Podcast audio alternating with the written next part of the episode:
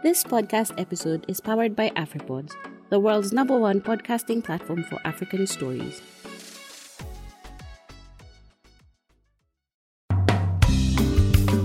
Hello, welcome to this week's edition of the Africa Climate Conversations podcast.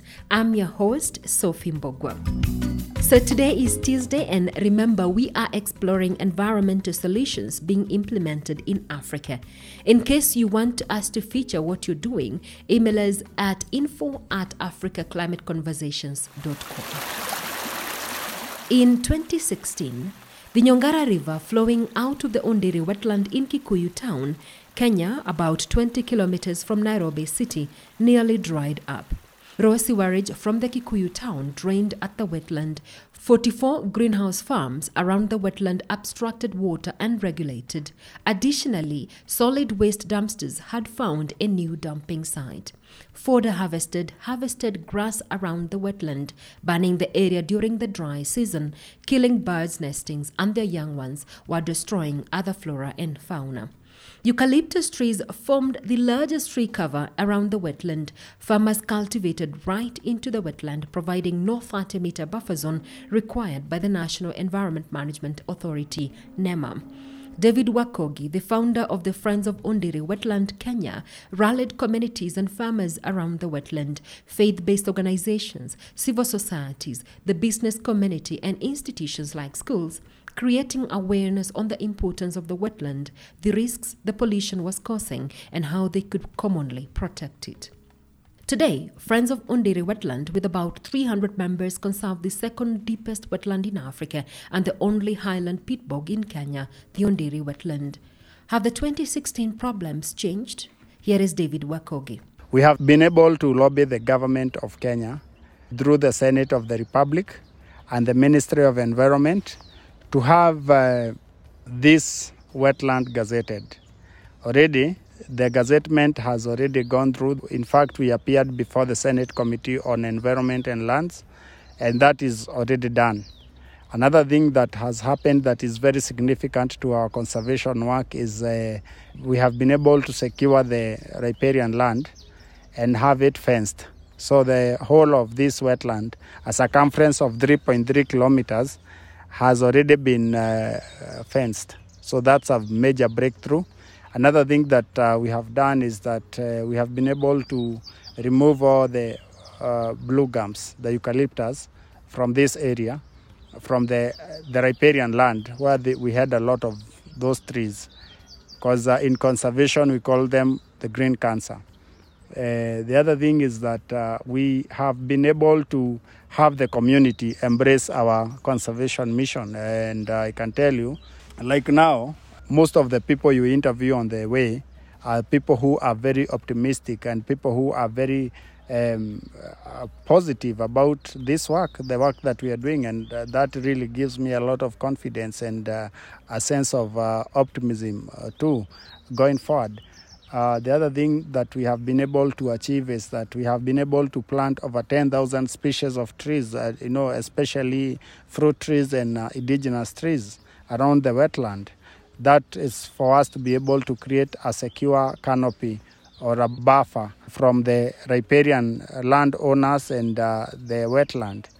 Uh, the other thing that has been achieved and which is very, very important is that uh, through the conservation work, water levels have increased. When we started this work, we had about uh, 44 unregulated water pumps around the wetland. All of them now are regulated and they have permits from Water Resource Authority and uh, also that is something that we can pride in because uh, before then the abstraction that used to happen here was unregulated. And it was not metered and most of them didn't have even reservoirs for the water. And you cannot uh, abstract water from a water body without having a reservoir now, Ondiri wetland is the source of the Kikuyu Springs Aquifer.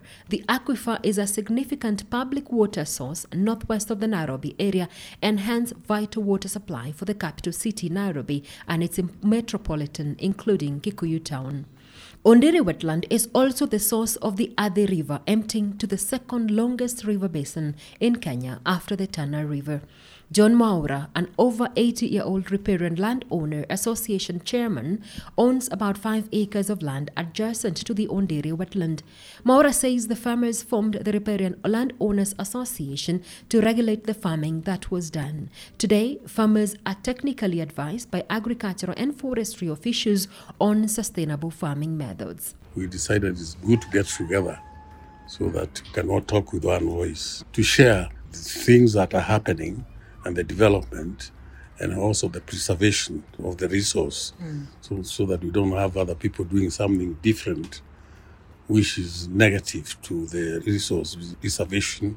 The farming was extensively being done. Then again, a lot of water was being wasted uh, by the people who are doing the horticulture and not doing it properly. Now everybody now has to follow the, the, the technical advice. To call the, the the government people in the government who are in the, in the line of preservation to ensure that even when you are doing the irrigation, you are doing it the right way, and we are not just wasting all the soil to the resource. People have taken a lot of care now in extracting the, the water, uh, not just uh, wasting the water resources or misusing it. People have been using the water with a lot of care. Well, eucalyptus was very negative at that time. We could see that if it continues, it can also cause the the, um, the resource uh, degradation, and perhaps even the people who are getting water from this side, who are downstream, may not get enough water. So even I had some of them, and we call cut, cut them all, and we advised the people who had planted them to cut them. Everybody followed suit. We now cooperate with the the, the, the Friends of Ondiri, which is focusing on preservation and ensuring that all the birds which used to be there in the past are back, and which most of them are back, and that the trees that are, are here will not uh, affect the, the, the water, the, the resource. Ondiri water resources is very important for the neighbors here because since we came here, we've been able to do farming. Uh, we have done horticulture farming. We have exported food from here through the water that uh, we get from the, this resource. Although when we came here, there are so many people who are cutting grasses and uh, exposing the water to, to, to the sun and, and, and even making animals disappear like birds, which were quite many when we came. But they are coming, they have started coming back because of the, uh, the preservation effort that is being put on. And we have joined up our hands, and there are no more people coming to cut grasses. The birds are coming back. So many, several types of birds are coming back. And uh, the water, you can see, it's, the beauty is also coming back. NEMA requires a buffer zone of 30 meters to be left by anyone farming near a stream, a river, lake, or wetland to minimize soil erosion, pesticides, fertilizer runoffs, and other contaminants flow into the water body. Wakogi says the Friends of Ondiri, in collaboration with the Kenya Forestry Research Institute, KEFRI, have planted vetiver grass to absorb chemicals from farming pollution and ensure water is clean for consumption. Water metering is also helping monitor how the water is used and ensures no over abstraction is taking place. When water is abstracted without uh, being metered, it is very hard to determine the levels because uh, with that kind of uh, metering, we are able to know the levels of abstraction that are happening here. So, what we do with the regulation is that we are able to monitor the levels of abstraction and to know what the end result is. Because uh, also, we are very interested to know what the water that is being abstracted from this wetland is doing. Because if it's being used to do some commercial work like factory work, we, we, that is something that we cannot allow.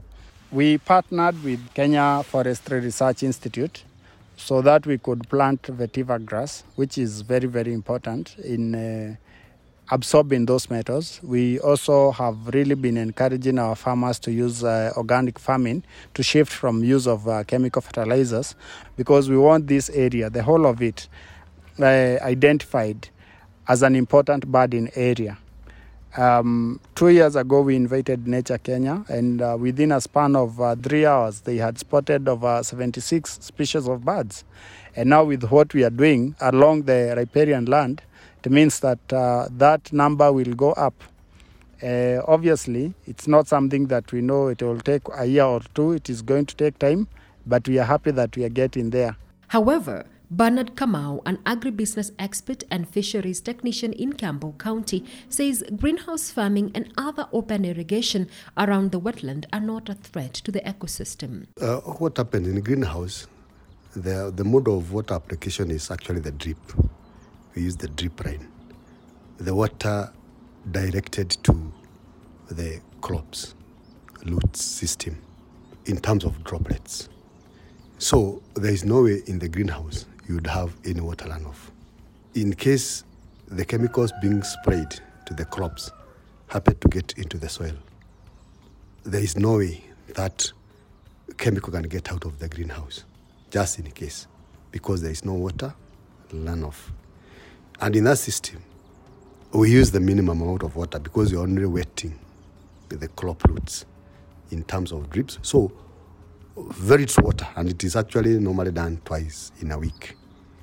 However, when you go to the to the opposite of it, when you're doing open field, eh, uh, true, when you are spraying the chemicals, some will find their on their ways onto the soil.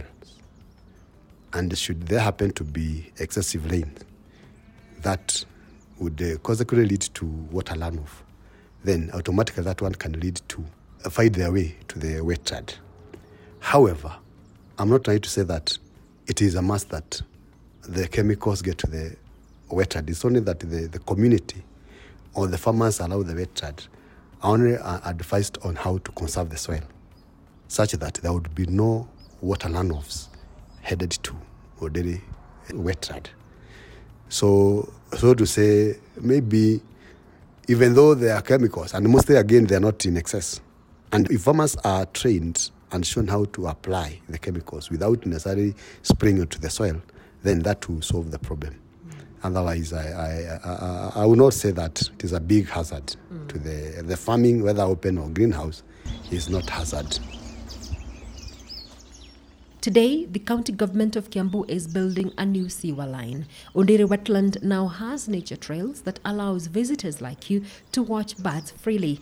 Anthony Gedengi, who coordinates Ondiri Wetland Information Center, interests you on why you should pay Ondiri Wetland a visit.